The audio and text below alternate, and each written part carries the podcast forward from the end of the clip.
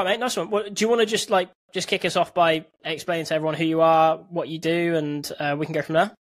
Yeah, sure. So uh, yeah, obviously name is Callum. Uh, also go by the name the Phonejacker. Uh, so right now, uh, yeah, I've been on a bit of a journey for the last two years, but right now uh, I provide sales training uh, primarily to those that are self-employed on a one-to-one basis, but also in-house training. But specifically for what is probably the hardest task for salespeople, and that's cold calling. Um, mm. So yeah, I've been doing that, the training side of things for about uh, just under six months, I think now. Um, but yeah, that's what I do in a, a little snippet. Yeah, awesome. So like, if could you like, it'd be really interesting to understand like your journey up until this point of like actually getting into sales and getting into sales training. So like, if you could take us back, well, as far as you want to take us back, really, and um, and then yeah, just sort yeah. of walk us through your journey up until till present day. Yeah, sure. Um, okay, so look, I, I um, initially I did a marketing degree. We'll go far as back as that. Yeah, go on. I'm 34. Yeah, 34 in a few weeks. So we're going back a while now. But yeah, I uh, did a marketing degree, and that was kind of the plan was to get into advertising or the advertising space. Uh, I was attracted to the, the the flashy lights and the colors and all the branding and all that kind of stuff. Uh, that was the initial plan. And then basically, when I was at university, I went to Nottingham. There was uh, a placement year, kind of a gap year where you do work, right, for a year. Mm. And uh, I was really fortunate um, where I ended up getting a job at Microsoft. Um, so I went there for a year, worked in uh, their advertising team. And uh, yeah, went back and finished my degree. That job had literally nothing to do with my degree at all. It was project management. So I everything I learned on my my marketing course. Uh, very little applied uh, in the real world when I did that job. So I did that, and then uh, they offered me a job uh, when I graduated. So I just went straight back into it, and uh, I hated it. And it was a lot of hard work, long hours. I got paid well for a graduate, so that wasn't an issue. Uh, and then I remember after a while, I really disliked my job, and I thought this this isn't the future that I want. So I need to do mm. something different. Uh, and my boss at the time, he was really helpful. And I was having chats with him. He's like, what do you want to do? Uh, and he set up a couple of conversations with um, some senior people at Microsoft. So I had one chat with a sales director and another chat with, um, it was a CMO for one of the divisions within Microsoft. I think it was Xbox. So anyway, I had a couple of chats with them and I was like, right, what do I want to do? And uh, I remember one day, it was a Friday afternoon and I never got to finish early on a Friday. I'd always be there till five, six o'clock. And I remember watching uh, in the door uh, three or four salespeople, and they were leaving at about one o'clock in the afternoon. I thought, where the hell are they going? So I was chatting to them, and uh, they were like, "Yeah, we're going on a client lunch." And I thought, you know what, this sales gig seems like a lot of fun and uh, yeah. sounds easy, right? It's finishing early and going off for lunch. Uh, and genuinely that was the kind of catalyst for me to get into mar- uh, into sales. Uh, and so I there was a job opening that came up uh, within the sales team at Microsoft, and I just applied for it. And there was a lot of um, overlap with the work that I was doing at the time. And uh, yeah, they just gave me a job, and uh, I, yeah, I went straight into sales from that. So yeah, I, I didn't take kind of the traditional route. I didn't fall into it. I just made a, a stupid decision, more based on the fact I didn't want to do what I was doing at the time, um, and sales seemed like an easy kind of out, so to speak. Mm. Uh, and yeah, how wrong was I? Um, so yeah, I did that. That's how I got into sales, and then I I did that role for maybe like eighteen months and then I decided uh, I did quite well out of it. Uh, I was very fortunate. I had people selling uh, my product for me, so I didn't. It wasn't a traditional sales role in terms of I had to go out and find my own business um, mm. and kind of do the whole cycle from prospecting to close. I had people selling my product for me, uh, which was good, and I did a little bit of selling on the side. Uh, and yeah, I did really well out of it. I had my best uh, commission ever. Uh, never managed to hit those heights again. Uh, and then, uh, yeah, I went traveling for best part of a year actually when I was about 26, 27. Um, so yeah, I did that, went traveling, and then I came back, and then I was like, right, I've got to get a job again. I'm broke, and I I made a decision that I'd worked for a big corporate um, and it was good fun. But obviously, you get a lot of office politics. Um, probably as bad as I think it can get at a big corporate. Uh, sorry, Microsoft, if you're listening. Yeah. Um, but yeah, I thought right, I'm going to get into a startup. I want to, uh, I want to get a proper sales job. Although I, I, didn't really get that, but I'll come on to that. Uh, and I was like, right, I'll I'll join a startup, something that's fairly new, uh, and it will be good experience for me to um, kind of have like no brand um, to to work with or have leverage to get meetings and all the rest of it. So yeah, I did that. I went to a company uh, and I had a, a relative a bit amount of success. Uh, but I was only there for nine months because I don't know if you remember GDPR that came in uh, yeah. and that had a big impact on on the business and they closed down their international office. They're a US company, so yeah, I got made redundant after nine nine months, uh, and then I had a couple more jobs um, that didn't really work out, um, which was my own fault picking the wrong company. Uh, but it was difficult, right? I had I got made redundant. I had a month to find a job, so I had to just get whatever I could and then try and figure things out. So yeah, I made mm. two mistakes working for shit companies. Uh, and then finally, before I became self-employed, I worked for a company that was in the advertising space, or the marketing space, um, where I was selling basically um, digital marketing services to uh, online sports books and casinos. So you've probably seen those betting ads where they're like bet deposit ten pound, get a hundred, and all of that. Yeah. That was basically me for a couple of years, although I didn't sell much. Um, and so yeah, I did that, and then it got to a point which kind of brings me on to where I am now in my kind of journey in my career, where uh, I was really struggling, and COVID hit. I remember that, and uh, obviously I was selling into sports books and casinos, and uh, a lot of that was live sports betting, right? And yeah. for about four or five months, the whole sporting calendar was put on hold. And so, yeah, whatever, I wasn't doing very well at the time anyway. I really struggled. Um, but whatever clients I did have, I lost quite a few of them. Um, and I really struggled to um, find new business. A lot of these sports books and casinos, were looking internally because they were trying to navigate this world themselves, right, and see where they could um, kind of grow revenue or what opportunities were still left if there was no live sport. And so, yeah, I really struggled. And it was that point where I was like, right, I need to get some help. So I did that and I worked with a fella who you know, Benjamin Dennehy. Mm-hmm. Uh, I worked with him for about 10, 10 months. Uh, and yeah, he taught me everything pretty much everything that I know to do with prospecting and, and, the world of sales. So yeah, I worked with him for about 10 months and then um, it got to a point where I had a conversation with him, one of my one-to-ones. And uh, I basically said to him, I was like, look, I've quit my job.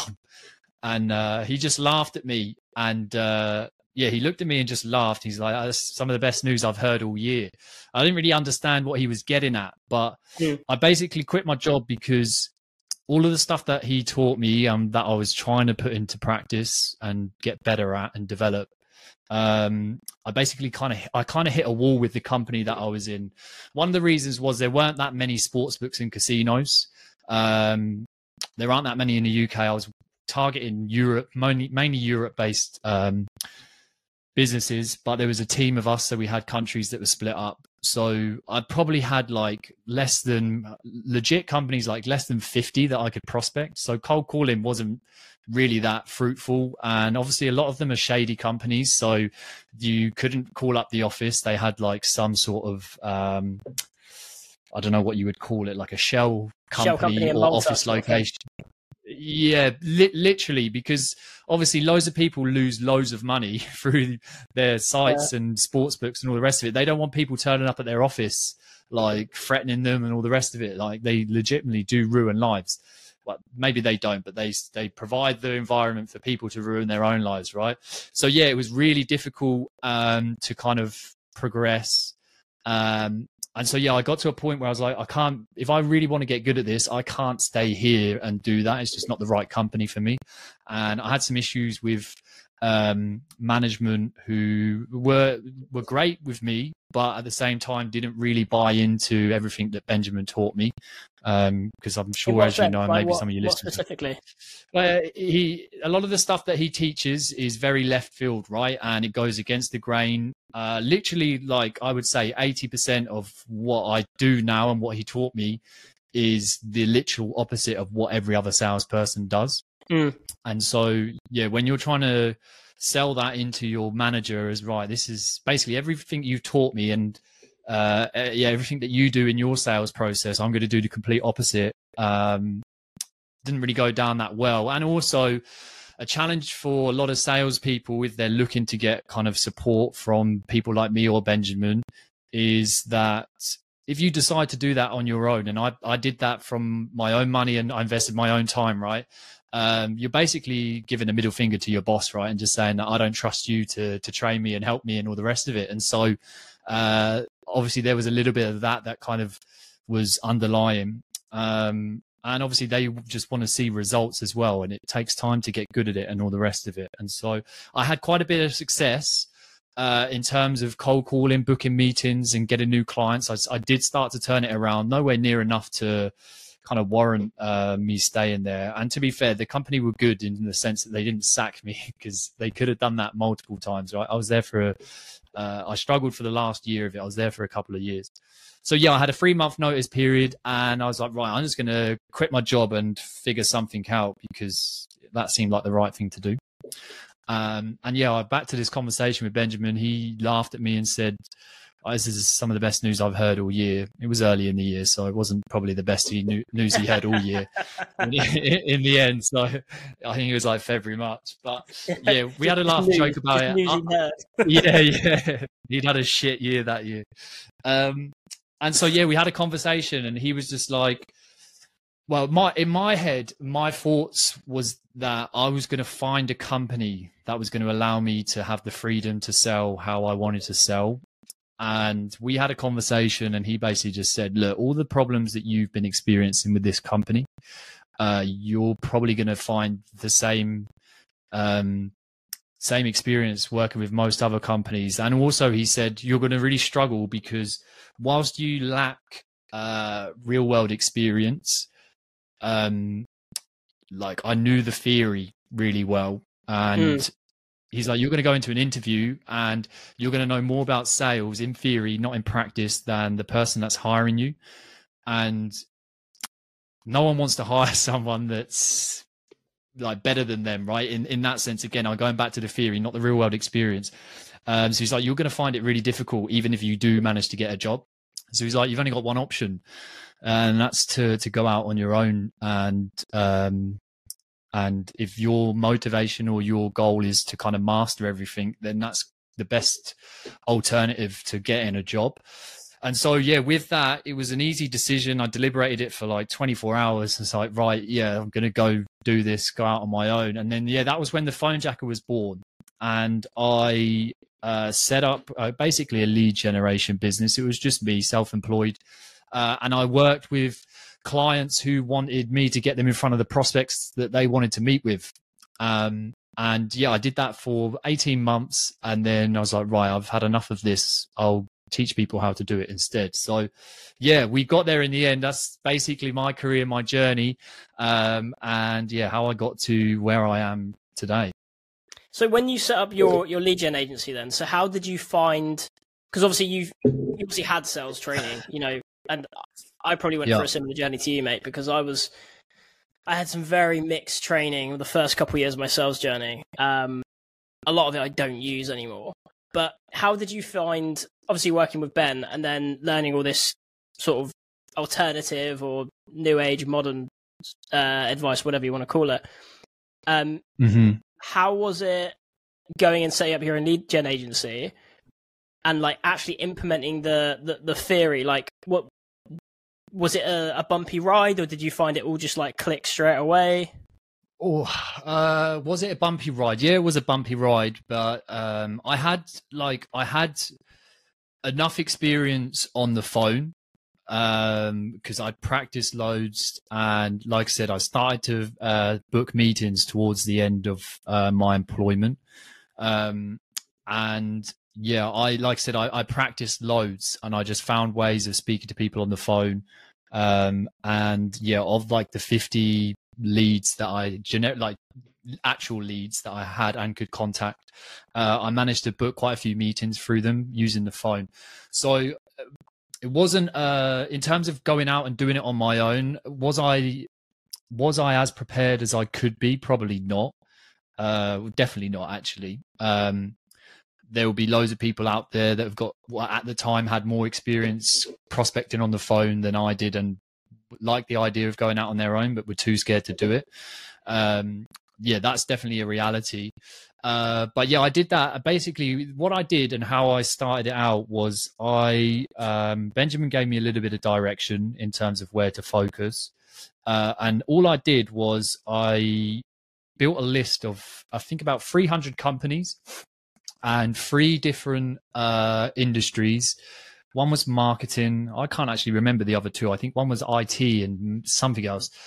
And uh, basically, I just in my head, I was like, right, I'll get one client from each industry because obviously, if you're cold calling or prospecting for a company, you can't really prospect for a competitor, right? Because you're mm. gonna you're not gonna help yourself because you're gonna be need to be speaking to the same people. It's like, right, how do you decide which one? So I needed to get. Mm. Uh, companies and clients from different industries.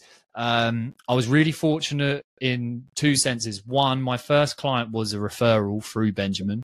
Um, and yeah, we set it up that way. So that was my first client. And then um, I was really fortunate in that I my the first two meetings that I booked, uh, both of them became clients. And so, yeah, I didn't really struggle in that respect in terms of having to book loads of meetings and fail and all the rest of it.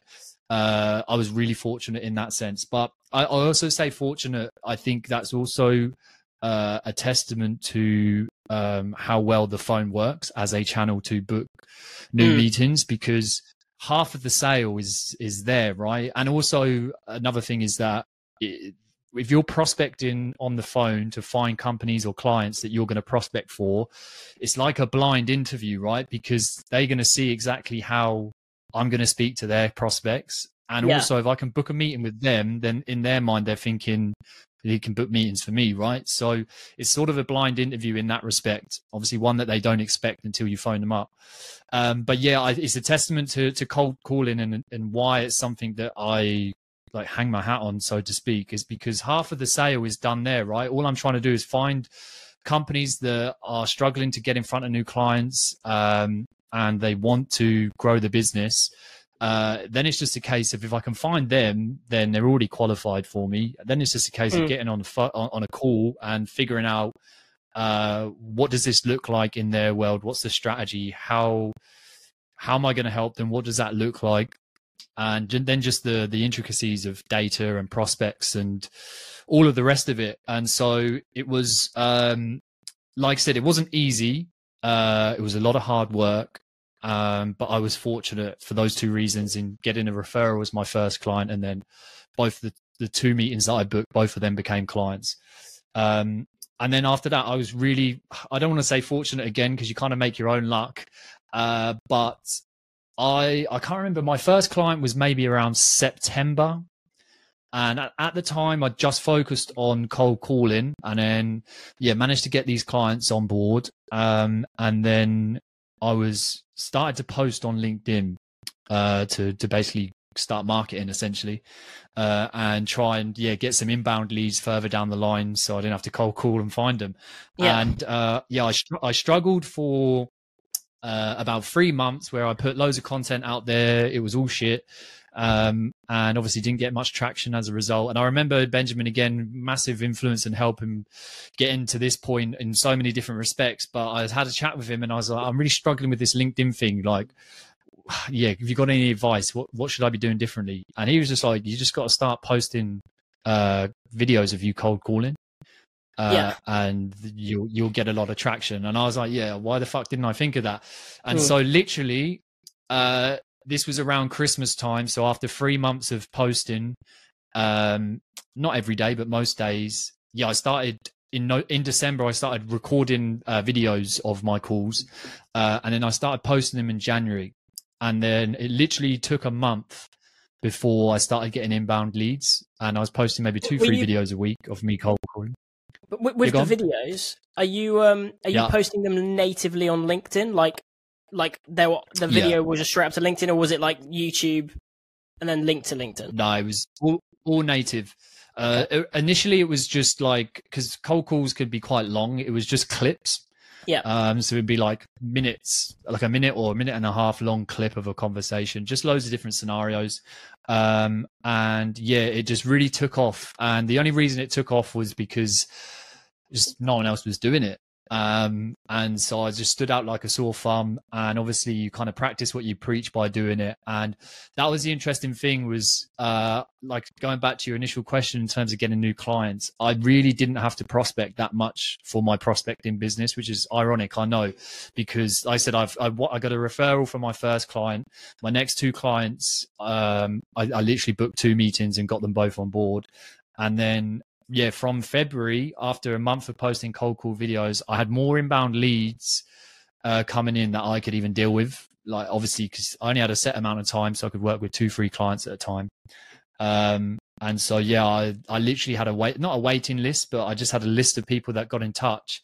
So I, anytime I needed to find a new client for whatever reason, I'd just call them up, and yeah, I just had these warm leads, so to speak. Um, waiting there and yeah i just called them up until someone booked a meeting and yeah just got a new client that way. So yeah whenever i was really fortunate whenever a client something went wrong perhaps it didn't work out or a client decided to to stop working with me i just had like so many like tens tens of uh, companies that i could just call up and um, most of them were still looking for someone to come in and do it because it's not a very nice job right? So uh, obviously there are loads of lead gen agencies um, and a lot of email. I'm sure you get loads in your inbox. I do.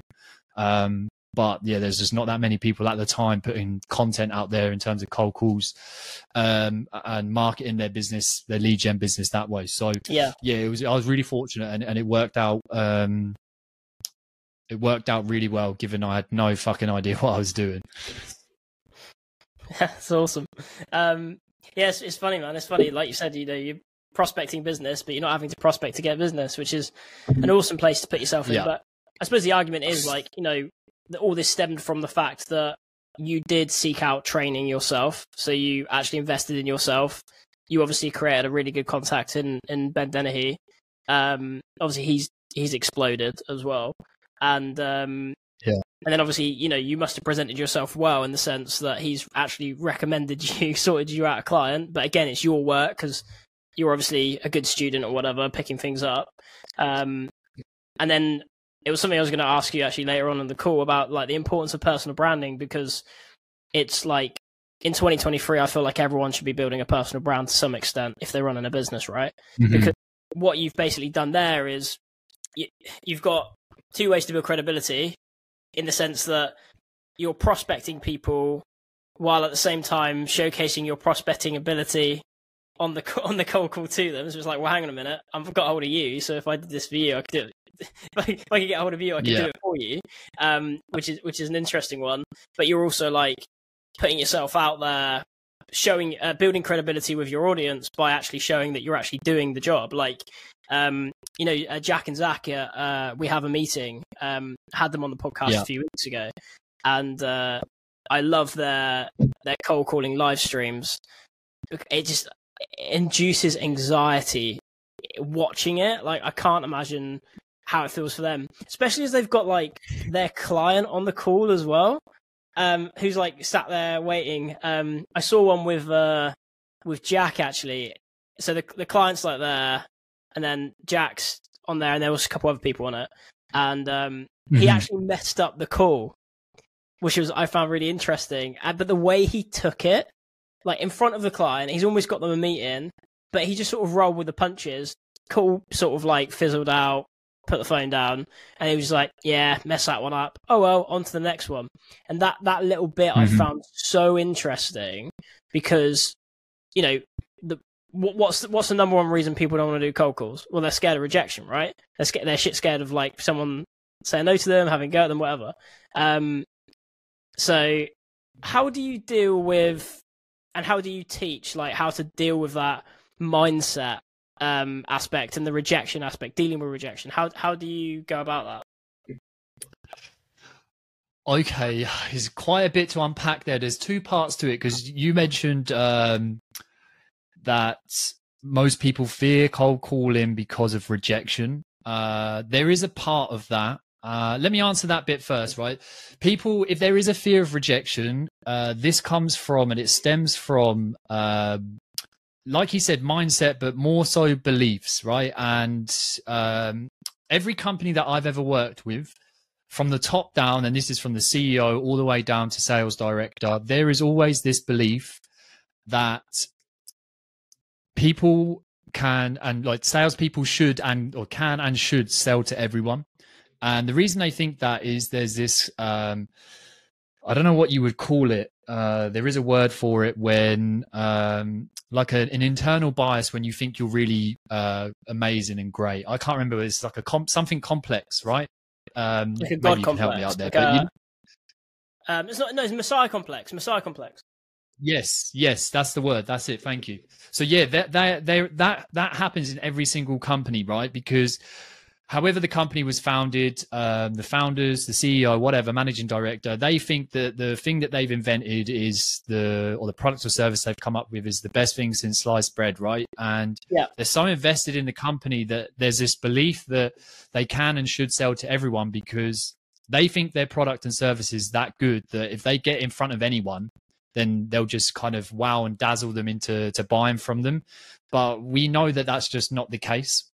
Um, and so when you have that kind of uh, belief system and that mindset in companies, and that's kind of fed down to salespeople, they fear rejection because they're attached to the outcome, right? So if it's cold mm. calling or if it's email or whatever prospecting technique, they're attached to the outcome because they believe there's no reason why that person shouldn't want to meet with them. And so if you're on a cold call, it's the hardest because you literally hear and feel rejection. Um, but yeah, if someone says to you, no, I don't want to meet or I'm not interested or we've got this covered, we've got a supplier already. If you're attached to the outcome, every time you hear no, it's like a little jab in the ribs, right? And the more you do of that, the the bigger that kind of pain gets in your ribs until it's like unbearable. Um, so that's the reason why people fear rejection, right? And when I'm on my cold calls, I'm not attached to the outcome. All I'm attached to is the process that I use on my calls. So all I care about is where am I in my process and have I executed it exactly how I want to or should execute it? Uh, and if I make a mistake, then that's on me, right? It's not the prospect's fault. It's no one else's fault. Uh, I'll take the the lesson and I'll move forward and try and make sure that it doesn't happen again. Which uh, I always make mistakes, by the way. Like every every day, if I'm on the phone, I'm I'm gonna make at least one or two mistakes. Like hopefully not that catastrophic, and sometimes they can be recovered, but it's hard. Like cold calling. Um, conversation after conversation it's hard to focus and it's not the most pleasant of jobs anyway right so you're going to make mistakes anyway but that's how i kind of deal with uh, the rejection piece right uh, no one can reject me as a salesperson they can only reject what i'm talking about so as long as i'm talking about the right things and uh, if they tell me no i, I don't have these problems um, then fine i'll I'll do my best on that call to to disqualify them out. And if I've done a good enough job, fine. I'll either figure out whether that's likely to change in the future or whether it makes sense to call them back at a, a, a, another time, and I'll just move mm-hmm. on to the next one. So I'm just attached to doing a good job and following my process and doing that well. That's all I care about. The rest will fall into place afterwards. Um, but yeah, going back to the other thing around fear of yep. cold calling, there's there's two parts to this. There's fear and anxiety, right? These are two different emotions. And the fear piece comes from uh, an internal belief system, right? So you've probably heard of expressions like chip off the old block and the apple doesn't fall too far from the tree. Uh, and another one that Benjamin taught me was, um, I think it's ancient Greek, show me the child age seven and I'll show you the man. Um, basically, they all mean the same thing, right? We as individuals, uh, we are very similar to our parents, right? And the reason that happens is I don't know if you know this yourself, but from between the ages of zero and seven, All right, we're babies. We've been put on this planet. and we've got no prior experience of how to exist, right? How to interact in mm. society with other people, how to survive, um, how to just function as a human being, and think about all of the rules and things that we've learned uh, throughout our childhood, right? Uh, manners being uh, a, a really obvious one. And so yeah from the ages of zero to seven because we've got no prior experience of how to operate on this planet we need to learn from someone. So our brain is in a different um, state. So it's in a state of theta which is also the same like when you just go nod off to sleep there's a period of like maybe a 45 minutes to an hour where your brain is in a state of theta uh, and it's also the same state when you get hypnotized. Um, and yeah the reason that yeah theta t-h-e-t-a it's like the um, the brain waves, the brain signals that uh, we give off. That's about as complex as I can understand it or articulate it. But yeah, the, the purpose of it is, um, and this is a kind of the link to hypnosis, is that when yeah when our brain is in a state of theta, we're literally just downloading our environment. And so, like I said, if we've got no prior experience of how to exist and how to operate on this planet, then we need to learn from somewhere. So, between the age of zero and seven, and you've heard the or you've heard people say that kids is kids' brain are like a sponge. That is exactly why, right? We're literally observing everything around us um, from our environment, but also we observe those that are closest to us, which typically is going to be our parents, right? And so we basically take a lot of beliefs um, and behaviors and all of the things that they basically operate from. We kind of download those and we take them into adult life. Uh, and some of them are good, right? So, like I said, manners are really good. Please and thank you um, are really good for us to kind of get by in society. Um, but there are also some things that we were taught as kids that are great when we're a child, but they just don't serve us very well in adult life. So these are the ones that uh, have an impact on sales. The first one is that um, we were told uh, not to speak to strangers. Right? You yeah. obviously heard that uh, growing up as a child. Don't speak to strangers. is obviously really good as a child, right? keeps us away from potential harmful people, but it's not very good in adult life? How are you meant to make new friends? How are you meant to find a new partner? And how are you meant to find new business if you work in sales, right? Every prospect is a stranger at some point. And so, yeah, it just doesn't serve us very well. And then there's some more. Don't interrupt busy people. I, I'm sure yeah. many people listening have experienced that. Perhaps you went to your mum, dad, when they're in the middle of something, reading a newspaper, watching TV, and you ask for pocket money. And they said, Don't interrupt me, I'm busy. And the more you hear that, the more negative reinforcement you get, right? And you're like, right, okay, don't interrupt busy people, otherwise you get told off. Uh, and there are a couple of more. Um, if you were really young and you're just learning the language, and people that have got young kids in their life, um, we're all we're often asked loads of questions, right? What's that? What color's this? What do you call that? All of these things, right? And throughout our childhood, when we're learning that language, that programmed into us, right? We've got to answer questions. But also we've got to get the right answer because if you give the wrong answer you're encouraged to give the right one right? And so the more and more you experience those scenarios those beliefs are embedded into your belief system into your brain right? And so when it gets to cold calling and back to your point around uh, fear of cold calling um, all of those tapes that scripted behavior that kind of sits in our brain comes out into the fore, right? And what is cold calling? It's literally you've got a list of prospects. You know, most of them are going to be at director level CEOs, MDs. One, they're all strangers. Two, you know they're busy people because you work with directors and they're rushing around the office. You can never get hold of them.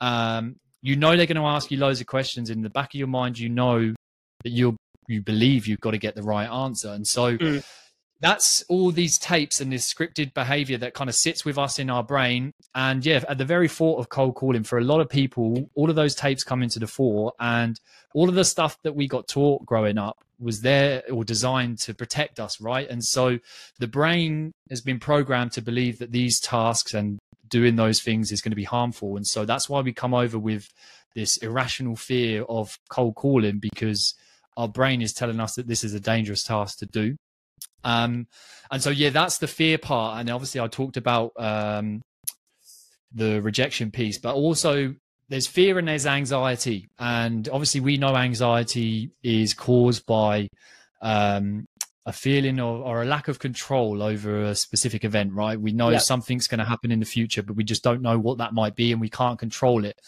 And so that's also something that salespeople um, will feel. And typically, like we all know, the best way to overcome anxiety is preparation, right? Is if we can't control something, the best thing we can do is prepare ourselves to be able to control the very thing that we're afraid of. And most salespeople, uh, as we know, are winging it and they yeah. don't have a process. They don't have a, a structure or a framework. They just pick up the phone and they just say what they want to say. And yeah, if you don't have if you don't know if you're not prepared for every potential outcome or possible outcome of a cold call how you're going to what questions you're going to ask how you're going to handle objections um, what you're even doing right? That's another one that salespeople they don't even know the purpose of prospecting. And so they go into mm. it and they're like well my job's just to get a meeting here. So everything they do and all the questions they ask are directed at that. And that's why you get so many pushy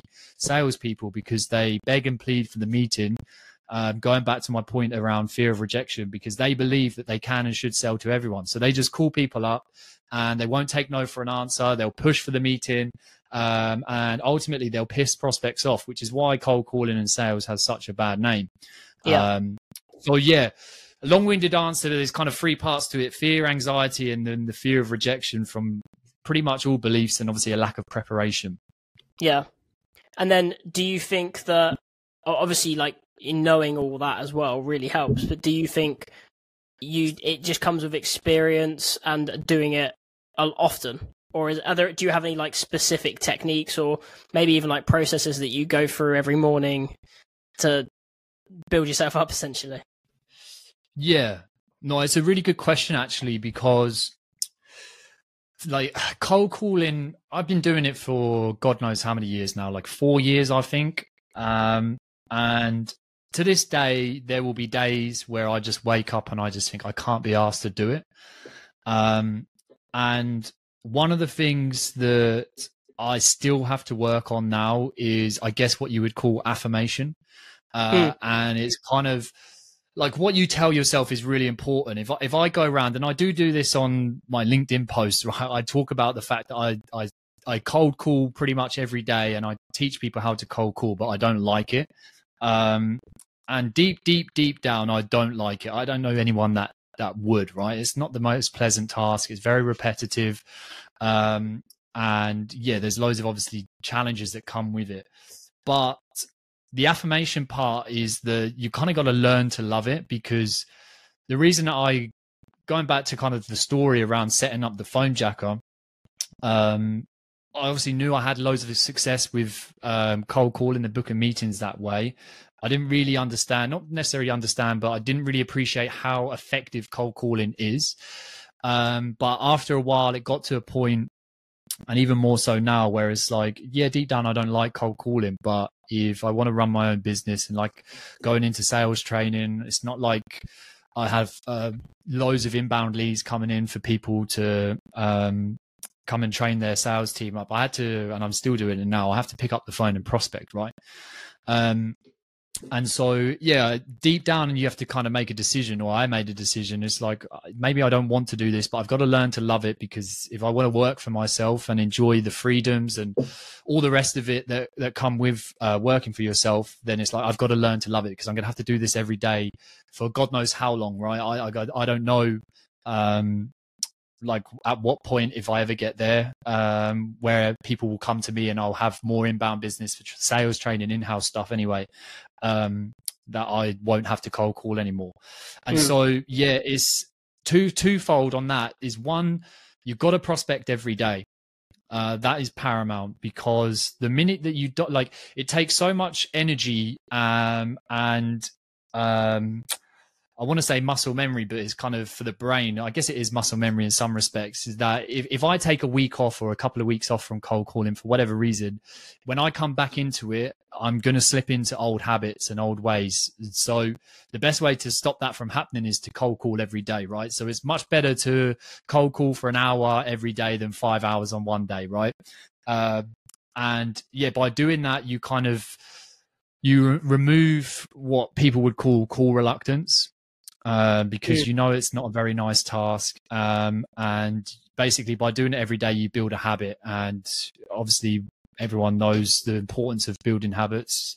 James Clear wrote a very popular book, Atomic Habits, right? Um, same with anything, going to the gym, going for a run. I don't necessarily love doing it, but if you just do it every day, you don't even think about the negative emotion, right? You just go and do it and yeah. it just becomes a habit. So yeah that's really important um, doing it every day. But the second part to it again is um, the, the the affirmation piece in the sense of if you're trying to do something that you don't want to do you've got to find a way to kind of train your brain to not necessarily not necessarily love it, love it but to to quieten that noise that that noise that voice in your head that's saying don't do it there's or do it later we can do it tomorrow all of this stuff you've got to that's the hardest part i think once you're a seasoned cold caller and you've been doing it for a while is consistency uh, and th- those are the two things uh, that i would definitely that i still work on today um, and yeah have those internal conversations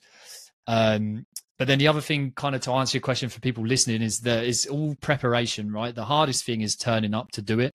Um, mm. And so to, and this I guess counts for anything, but cold calling is probably more difficult than a lot of tasks that people do in business.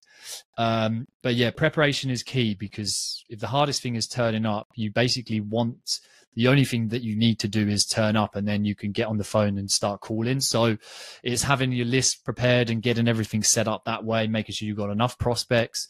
Um, yeah, sorting your list so you know who to follow up with and all the rest of it. Um, and yeah, so I do that every day, the day before. So I make sure before I finish, that's all set up for tomorrow. So when I do get at my desk in the morning, it's like, right, this is all I got to do is press uh, play, so to speak, right? And we're yeah. into it. Um, and I think that that's really important preparation. Like I said, I think that counts for a lot of things, like even going for the gym, right? Getting your gym kit ready and doing all of that. Um, yeah, if you can do that and just make it so that the only thing you got to do is put it on and go to the gym, then it's a lot easier rather than, oh, my kit's in the wash. I need to find mm. everything. It's just an excuse not to do it. Uh, and so, yeah, the, the same applies to cold calling for sure. Yeah, no, I think it's really important to um to make things frictionless, but also like like you said, you know, doing it every day. Yep. Um, I'm a big like David Goggins fan, um, and uh, and that sort of crowd, like Joe Rogan, that sort of thing.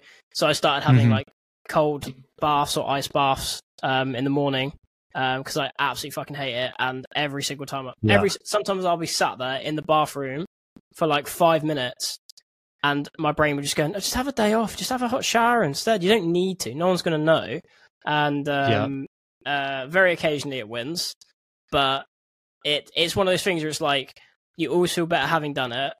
And it's yeah. just like a who's that other guy? I listened to this other guy called the Mindset Mentor on on, on Spotify, um, and he mm-hmm. calls it is like in a little bitch, and um, you just got to like tell that little bitch to sh- shut up, basically, because that's yeah. basically all it is. It's just like it's just your brain going into protection mode from like you know how we've been programmed um, through evolution to to stay safe and survive. Um, but no, man, that was that was all really interesting. Um, I think one question I absolutely do have to ask. Um, yeah, I've got I've got a couple actually that that everyone's like definitely gonna want to hear your opinion on because it's like some of the most common sales um, questions ever. But first of all, how do you how do you and how do you teach getting past a gatekeeper? Yeah, so uh, there's how can I uh, make this answer succinct? There's two parts, maybe three parts to it. The first one is that um, you can't sound like a salesperson, right? We all know that a gatekeeper's job is to put the right call through and not put the wrong call through. And so we also know that no one wants to get a sales call. So we can't mm. let on that it's a sales call and we can't sound like a traditional salesperson because it's just not going to work. Um, and so, yeah, you can't do that. The best way to do it is you've got to sound like the, the person uh, that you're trying to get hold of. You need to sound really important. So if I'm doing it and I'm trying to get hold of a CEO or an MD, I try and sound like them because I know that if I can get the gatekeeper to believe that I am a CEO or an MD, that I'm an important person. So I, maybe they should put the call through. Uh, and then the other bit is uh, the art of confusion right? Because you know, every gatekeeper up and down the land, all over the world, probably they've got the same script who are you? Where are you calling from? What's the call about? And are they expecting it? And so you know you're always going to get asked those questions. And the trick is to not not answer them. I don't want to say honestly because I would just bend. I would just bend the truth or use ambiguity of words to my advantage. So like one of the things is they ask me what the call's about. I just say oh, I've got a note to give them a call. And obviously, that implies that the CEO or MDs called me and asked me to call them back. That's yeah. what most people would think, but that's not what I mean. But then on the flip side, I literally have a note on my uh, spreadsheet, right? I need to call this person. And so, yeah, there's ambigu- ambiguity there in the words that I use, uh, but I'm also really direct. I'm to the point. And like I said, I sound like I belong. I'm not flustered. I don't get uh, I don't sound like a wimp or a typical salesperson. Uh, and yeah, I try not to answer as many questions as possible and flip them back with questions. And really, all you want to do is just get the gatekeeper to just be like, I don't even know what this is about or who this person is, but I don't get paid enough to deal with this. So I'll just put it through and let them deal with it. Right. And that's the bit where you kind of play on confusion. Um, and yeah, just kind of get them to submit. Sometimes it's really easy, right? You just say, yeah, I'm can you put me through to so and so? And they're like, yeah, one sec. And they'll do mm. it. But most of the time, you're going to get those four questions that I mentioned. So, yeah, just don't answer them as much as you can or don't give too much away. And you've got to sound like you belong, sound important, sound like the person you're trying to get through to. Um, and it will work more often than not. Not always going to get through, but it will work more often than not. Yeah, I think um, I think it was um, your mentor Ben Dennehy. Actually, I've I've listened to a podcast uh, um, recently, and he was talking about like intentional struggle. So he was like, he'll sound like he doesn't really know what he's doing, and yeah, like people have a tendency to help people out who are struggling, right? So do you implement that at all, or? I do not as much as he does because he, um, I think the story when he was talking to me about it was uh, when he was in recruitment. Um, he was put on the phone and um, again, he'll openly acknowledge this, um, speaking in the public domain. But he just he just had a way with um, communicating with people and open up a conversation and um, kind of being more like a chameleon, right? And adapting to the person that they're speaking to to make them, I guess, build rapport, make them like him, to so mm. so to speak. Um, and yeah, he just I think he just discovered just by doing that, by getting on the phone and speaking to people, that if he ever struggled, people would kind of drop their guard and open up. Um, and yeah, I remember him telling me he developed a stutter, um, but he was doing it day in, day out, that it filtered into his uh, personal life. And so I think he does that less and less. I never developed a stutter. Um, I'll just kind of sound surprised. Um, and um, one of the other things that kind of plays into it is like everyone likes to talk about being the smartest person in the room. And if you acknowledge that at face value the the default position is you need to know all of the answers. Whereas i don't want to i want to be the smartest person in the room by asking the best questions. And so mm. i'll ask questions even though i know the answer to them. Um, but i'll ask them in a way that just makes it sound like i don't know what i'm talking about and it could be like try and give you an example. It could be like the most um, if a prospect said to me, um, like they're working with a specific tool or a specific like a competitor, for example, I'd say, "Oh, I've never heard of them. What are they like, or what do they do?" Uh, and that's it's kind of the similar same thing uh, in terms of the thought process behind it. But yeah, I don't stutter. Um, I just sound like I don't know as much as the prospect, and yeah, it works because like you said, people like helping other people, but also kind of back to that messiah complex. Uh, people love to be right, so any scenario where you can kind of elevate people and make them feel smart, then again they're going to drop their guard because they don't think you're on their level, um, and it will get them to open up. So yeah, it's a it's a really good um, kind of strategy to use in just communicating. Full stop. Right? Is um, yeah, play yourself down and elevate other people up. Mm. Yeah, that's really interesting. I didn't realize he actually developed a, a startup, by the way. yeah, yeah. I, I, think I think it was worse. I don't know if he still does it, um, but yeah, it was. I think it was quite bad to begin with, um, and then yeah, he kind of shook it off a little bit. But I know he's there's some parts to what he still does where he has a start. I just developed one there, I think. It reminds me of the um, South Park episode. I don't know if you watch South Park, but he uh, Cartman pretends to have Tourette's as a so he can swear all the time, and then he develops Tourette's as a yes. as a result of it. Um, no, I've not seen that one, but no, I love I love South Park. Yeah, it's funny, man. It's funny. Um, this is potentially a controversial one, but what's your thoughts on doing research before calls? Like, do you do research before calls? Uh, on the company? Uh, if so, how much? Or do you just like do you just need minimum information you can call anyone? Yeah, really good question. Uh, the short answer is well, yes, I do research, but I don't do it straight before the call. I guess the idea behind researching is a lot of people have this idea of kind of building rapport with prospects, and they believe that the best way to do that is to find some nugget of information about mm. them as an individual, the company, awards they might have just won, or any information about them in the news, uh, and use that as some way to kind of strike up, strike up a conversation with them. Um, and sort of warm them up before they go into like their sales pitch or this cold call or whatever that might look like. Um, the problem with that is that prospects don't give a shit. And yeah. if you speak to most prospects, uh, you always see the data. I don't really trust these stats, but I can believe it that most people don't want to deal with salespeople. Um, if there was a solution or a way that they didn't have to do that, then most people would choose not to, uh, just because that experience is is so poor for many of the reasons that we talked about today.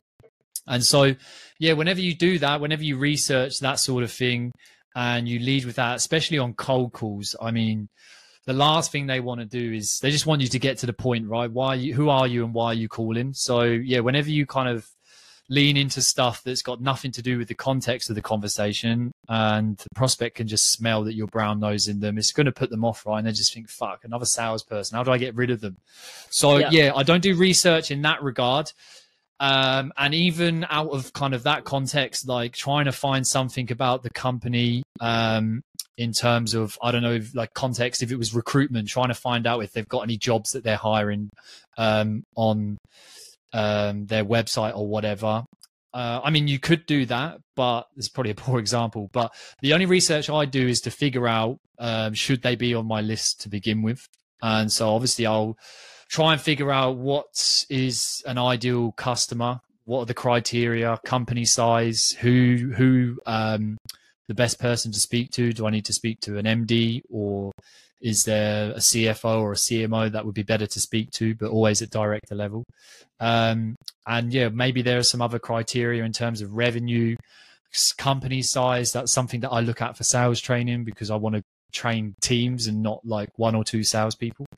Um, that is all the research that I do. And the reason why, and, and sort of, why you don't need to go very specific and again go back to that recruitment example is that most people hire not most companies hire people all year round right? Or they're, they're going to hire someone at least once unless they're a one person in the year.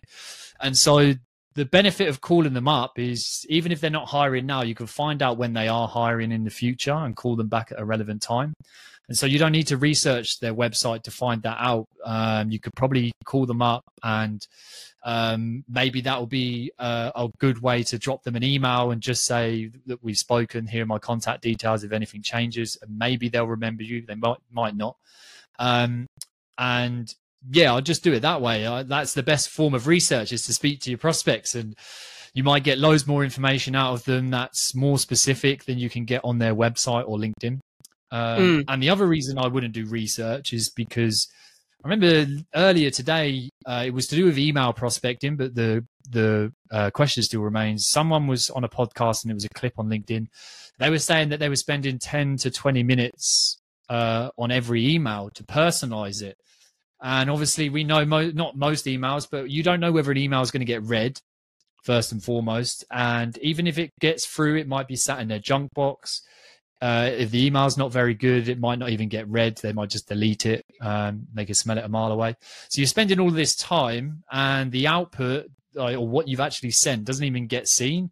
And it's the same mm. with cold calling. You could do loads of research on the prospect, and then the bastard just never picks up the phone. And it's like, well, was that a good use of your time? The answer is yeah. no, right? And so, yeah, that's the pitfalls of it. And I'll go back to that point. Uh, this is something that is overlooked with cold calling.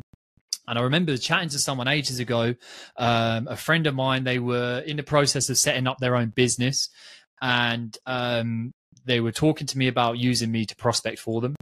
And they were like, before we do it, we want to do loads of market research to figure out uh, whether this is going to work or not. And I, I asked him, I was like, how much are you going to spend on this? And he's like, uh, well, nothing. We'll do it ourselves. I was like, okay, but how much is that going to cost you? Because your time is valuable, right? What, what's, what's, what is this going to take away from you being able to do in the business that might be ben- more beneficial? Yeah. Um, and I was like, well, why don't I just call some people up and speak to them? you tell me what you want to find out and I'll call them up and I'll, and I'll get the answers and, uh, maybe get some meetings off the back of it. But if I don't, at least I've got loads of market research to understand whether this is going to fit or even am I speaking to the right people, right sorts of companies? Do you need to try something out? Um, yeah, that is often overlooked with cold calling, and it's a great way. Like I said, it's a great uh, market research tool. Um, and yeah, you can just call whoever you want, speak to them, figure out what you need to figure out. Do you need to speak to different companies, different industries, different people? Are you speaking to the right people? All these sorts of things that cold calling can give you the answers to. Uh, so yeah, that's mm. often overlooked. Yeah, that's it's really interesting. Uh, like uh, I had another guy on called Will McGee. He's um he's like in the recruitment space, but he talks a lot about like validating your market. Um, and because mm-hmm. in recruitment, and you know, same with any sales job, I suppose, really. But you need to make sure that there's actually a market there first of all. Um, in recruitment, there's a real big problem with like people start hiring, well, start recruiting for um, a niche, like a certain yeah. type of software engineer or whatever, and there's just no demand. Yeah. But they don't realize because they haven't done any proper research or haven't like picked up the phone and spoken to their their audience. They just sort of they waste like three or six months time. Um, and then realize six months down the line, oh shit, actually, no one wants to buy this product, so I need to change. Whereas really, they could have just, you know, even hired like a uh, a cold calling agency, a lead gen agency, and say, "Can you do some research? Go speak to these people, see if there's even a need for this yeah. first. Um, and it's super important. But Absolutely. with regards to um, like objection handling as well. Um, mm-hmm. By the way, have you got? I know we've only got ten minutes left of our of our slot. Do you need to shoot in ten? No, no, I'm good. I'm good. You good? Yeah, yeah I've cool. got nothing. Yeah, yeah, yeah. yeah, yeah make sure. Uh, um, the like dealing with objections. Mm-hmm. So, do you have a do you, how how do you how do you do that? So, do you just have like a cheat sheet, or is there a particular structure that you have to um, stick to when dealing with objections? Like, how how do you generally go about yeah. that? Yeah, really good topic to cover um, because the the default position or the consensus in the sales world with objections is they use the word uh, overcome, right? You've got to overcome these objections, and it just implies that literally every objection can can be overcome, uh, mm. and that's just not the reality of it because um, sometimes objections can be uh, statements of truth, right? It's it might not be an objection, it might be the actual truth. Uh, a good example would be uh, if you're speaking to someone on the phone and they're like, no, I'm happy with my current supplier. They might literally be happy with their current supplier. And there's very little that you're going to be able to do, say, or do on that call specifically that's going to make them change their mind. And so that's the first part. And the second part to it is um, no objection is the salesperson's to overcome, right? It's not their objection. The prospect brought it up. So knowing those, two things, uh, I never want to overcome objections. I want to first understand is it an objection or is it a statement of truth? Are they telling me the truth? Um, and then the second thing is, I'm not going to deal with this objection. I'm going to flip it back and let the prospect deal with it. So, what that might look like is I want to challenge the prospect. So, I'll use that example again. If someone says to me, I'm happy with my existing supplier, I'll challenge them and I'll push them away and I'll try and find out if they're telling the truth. So, I'll typically do that by saying, Well, when you say you're happy with your existing supplier, you're telling me everything's perfect right? And by taking it to the extreme, they've got to answer the question: uh, Is yet everything perfect, or is it not? And so, based on their answer, I'll deal with that. But it will tell me where they kind of sit. Are they actually happy? Are they really, really happy, or are they just telling me a lie? Uh, and then I can deal with it. And then the way that I would flip it back by uh, letting them deal with it, I would say something along the like if, if they let's say they said to me, I asked them that question, are you meant to say everything's perfect or something or thereabouts, and they said, well, no, nothing's perfect. I'd I'd ask them, okay, so when you say nothing's perfect, if there was one thing your existing supply could do that or could be doing better, uh, what would that be? Uh, and then I'd get that answer and then I'd flip it back to them and let them deal with it by saying, okay, so if there was uh, another company or another business out there that could help you fix this problem. You mentioned you're happy with your existing agency. You wouldn't be interested, not even in a conversation. Right. And so I'm letting them deal with it. They've told me that they're happy with their existing supplier. I've tried to figure out where they sit. Is that are they actually happy or are they really happy or are they just telling me a lie? And then i'd flip it back to them and let them deal with it because they're the ones that said they're happy. So if I can find out whether they'd be even open to speaking to another agency first, not working with, just speaking to them, if I can see where they kind of sit with that, then I've what I would say is I've dealt with that objection, right? I've not overcome it. It's not mine to yeah. overcome. They might say, no, there's literally nothing you could say or do on this call that's going to make me want to change agencies. This problem, this one thing that they could be doing better it'd be a nice to have, but changing agencies, changing suppliers, changing business can be a right pain in the ass, and I don't want to go through that. It's not worth the pain, right? Uh, and that's fine. All my job is to is to uncover the truth um, on these calls, um, and so yeah, I'll deal with the objection. I, I would never overcome it. Um, so yeah, those are the two bits to, to kind of wrap up is figure out, are they telling you the truth or is this actually an objection? Are they trying to bat you away? Uh, and how are you going to push it back on them to deal with it themselves? Um, yeah. So that's, that's your answer. Yeah. Awesome. Now, the reason I ask is, uh, I actually, when I had the, uh, Zach and Jack on, I, I had a cold call, like, I think like a few days before and, uh, hmm. I was, I was calling I, I called someone and basically they were like, "Have you looked at our website or something?" And yeah. uh, uh, I think, yeah, it was an, it was it was an interesting reaction. I think the guy was just being a bit of a bellend, to be honest. But um, Jack and Zach, they were like, "Well, the way we would have done it is flipped it back on them, like you said, and said, well, if I said I have looked at your website, but I wouldn't pass a quiz on it, like how important would that be to you?" Like how why and how yeah. why is it important that I've looked at your website? Um, which I found really interesting because I think what most people do is they they just ha- they you know they handle the objection with like a um uh like a set template answer but that doesn't really solve the problem because then the, the prospect just comes back with another objection. And, and you like you said, it could be a statement of truth as well, but it could also be yeah. a smokescreen, and you're not really like actually yeah. uncovering anything, right? So it's um it's an interesting interesting approach. Um, sorry, were you going to say something then? Yeah, I was just going to say a couple of comments on it. Um, no, you're absolutely right in that. Um, like cold call it like sales just broadly speaking is simply the the science and the art of communication right um and so cold calling is exactly the same all we have are words i know the sales profession and industry loves to uh, kind of hide behind all this great technology and um, presentations and slides and fancy websites and all the rest of it. Um, but ultimately, all we have are words. That is literally the core of sales.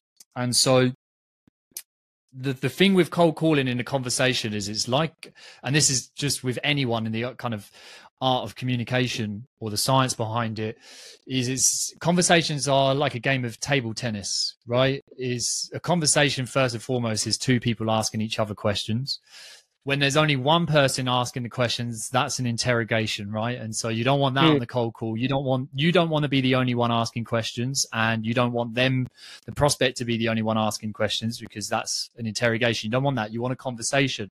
And so if you picture a game of table tennis, for the game to continue, you've always got to return the ball. And so, like you said, the the, the uh, scenario with the website, if a mistake that salespeople make is they believe that um, going back to the belief systems, right? Is you've always got to get the right answer, and you be, they believe that credibility is built from having uh, getting the right answer. But if you in, in that context, if you gave an answer around have you looked at their website or whatever that might be, and you don't flip it back with a question or you don't deal with that in a different way, you just answer it, then you haven't returned the ping pong ball, right? And the conversation like they the prospect wins the point first and foremost but all the power is still on their side right and that's a common thing that happens with cold calling and, and sales uh, uh, discovery meetings whatever you want to call it is that the person asking the questions is the one that's in control and they have all of the power. And so if all you're doing is answering questions you're literally you're in the palm of your prospect's hands. And so mm-hmm. yeah you back to your point you've got to one you've got to always be asking questions. And this is a skill right that that takes time to develop. Um, and situational awareness how to ask the right questions without pissing the prospect off. Um, but yeah, you need to do that to to, to kind of remain in control um, of the conversation and to not let your prospect kind of dominate you because again if you allow the prospect to do that then you just lose credibility because they're just going to think are oh, you all you're just another salesperson, and already we know prospects think very little of salespeople, and so they're going to walk all over you. And the more situations that you put yourself in like that, the less success you're going to have, right? Because do you want to work with someone that's just going to bend over to your will? Or do you want to work with someone that's going to challenge you and uh, give you good guidance and advice and ask challenging questions? Because i'd want i'd want to be working with that person right? That's why i'm paying them money to do whatever it is they're doing because i can't do it myself. And so you want that guidance. And so yeah that's a really big thing with cold calling and sales uh, widely speaking with discovery meetings and all the rest of it is um, yeah, the this element of control and, and being able to uh, challenge prospects and stand your ground and, and have a good conversation and not just be interrogated by them. I think is really important. So, yeah, yeah, awesome, mate. No, it's really, really interesting and good advice. Um, I think just to close this off, mate, it'd be just really interesting for people who are like, you know, just getting started in cold calling and listen to this. If you could just give them like three basic tips, what would you what would you tell them? Three basic tips. Uh, the first one is uh, you've got to you've got to understand why you're doing it, and I'll give the answer here. It's not a problem. Like like we discussed earlier, like most um, businesses and yeah, the mindset of businesses is that they just got to get in front of people and they'll wow them and they'll dazzle them with their product, uh, product service, uh, all these amazing clients that they've worked with and their fancy slides and demos and all the rest of it. And that is so far from the truth. And so, yeah, understand that first and foremost. The you can't and should shouldn't be selling to everyone. Your job is really to disqualify prospects. Mm. Um, yeah, that's a really important thing because you don't want to be attached to the outcome. You want to you can do a really good job on a cold call do everything perfect and still not get the meeting, right? So that's one to do with mindset. Uh, the second one is you've got to have some sort of process that you follow and understand why you're doing what you're doing, which I didn't really cover on that last point. But the purpose of prospecting is to find people that are experiencing problems that your product or service can fix, right? That's the purpose of it. And then to get them emotional about it. And the reason why is because what motivates people to buy anything? It firstly is emotion and then secondly uh, we kind of justify it um, with the left side of our brain with some sort of um, logical thinking right? And so yeah the emotion part comes first. So we buy based on emotion. So knowing that and knowing that also people are far more motivated to move away from pain than they are towards pleasure um, focusing on problems and getting prospects emotional about them problems uh, is the purpose of what you're trying to do right? So if you can't find someone who's got problems then uh, find someone that has right? You're just never going to sell to them because that's what motivates people to buy. So yeah you need to understand that and then have a process. There are loads out there. Just find one um, that you think is going to work on your calls and just stick to it and get really good at it. I think a trap that people fall into, um, especially with the amount of content and idiots like me that add to this, we put out content daily, all these tips, all these different things to do. Um, it can be paralyzing, especially for new people coming into the industry or the job. Um, and so, yeah, find one way of doing things and stick to it just get really good at that to begin with. And once you get really good at that, then you can start thinking about all of this other stuff that people are saying and how you might want to integrate that into the way that you're doing things and perhaps yeah. improve it. Um, and yeah, that would be number two. And then the final thing is back to um, the number one thing that people are going to struggle with is consistency. And so back to the beliefs thing, I think that's the main one is that you've got to acknowledge all of the things that I talked about in terms of don't interrupt busy people, don't talk to strangers, answering questions, and all the rest of it. You've got to understand and acknowledge that those beliefs aren't yours, right? You pick them up from your parents or through childhood, and unfortunately, they stick with us into adult life, and they uh, they don't serve us well, right? So, firstly, you've got to acknowledge that that's not your fault. You, know, you had no choice, you had no control over that happening to you. But the minute you can acknowledge that it's happening, then you can do something about it.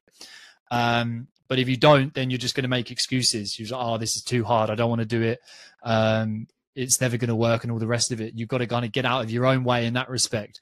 Um, and then once you've done that, the best thing, the way to change beliefs and ch- turn them around into positive ones is just to do the thing that you fear the most. So you just got to do it.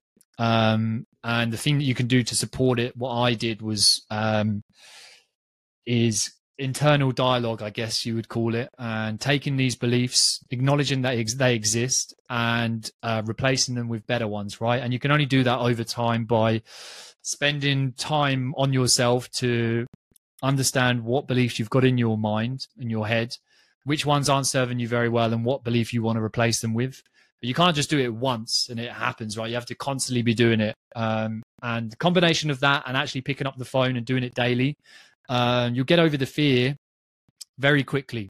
Um, and then it's just a case of repetition to kind of build up, um, I guess, confidence, but just your skill set, right? And just having a conversation, having a conversation with someone is a skill, a very good skill to have. Um, but yeah, it takes time to develop and as I said, all these things that we kind of learned as a kid growing up, they're just not very good for doing that, which is why people fear doing it so much anyway. So, yeah, those are the three things um, that I would suggest. And yeah, the other one, uh, last thing I'd say on it is uh, Benjamin gave me this advice: was um, you've got to be your own best friend uh, in sales and cold calling because you're going to take more.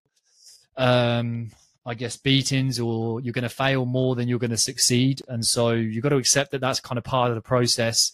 Um, it makes the wins more enjoyable, but if you can accept that that's the norm for everyone, then yeah, you've got to be your own best friend and just be like, look, this is going to be hard. It's going to be rough at times.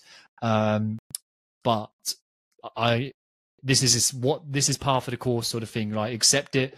Um, and yeah try not to to be too hard on yourself because like i said i still make mistakes to this day. I remember making one this morning that i was really pissed off about. Um, but yeah you, it's going to happen. So you've got to be be your own best friend. I think that's a really really important one in what is a very difficult job and especially cold calling right? A difficult task to do. Yeah. That awesome mate. Loved, loved all that. So, um, yeah, no, th- thanks so much for coming on, mate. really, really appreciate it, and I'm sure people will get loads of, loads of value out of this. Um, where do you want? Where can people find you? Where do you want people to go? Yeah, good, good question. I'm I'm everywhere now, so yeah, I guess the best place to find me is uh, LinkedIn. Um, just Callum Beecroft, B W E C R O F T, um, or the Phonejacker. You can find me that way. Uh, and then my website, um, thephonejacker.co.uk. Those are probably the two best places. And yeah, I've got a YouTube channel, just Phonejacker again. Uh, and I've recently on uh, what is now X. Uh, again, at the phone Yeah. jacker. Um, so yeah, any of those channels. Um, but yeah, LinkedIn, best place, or my website. You can find more information about what I do and the training that I provide and all the rest of it.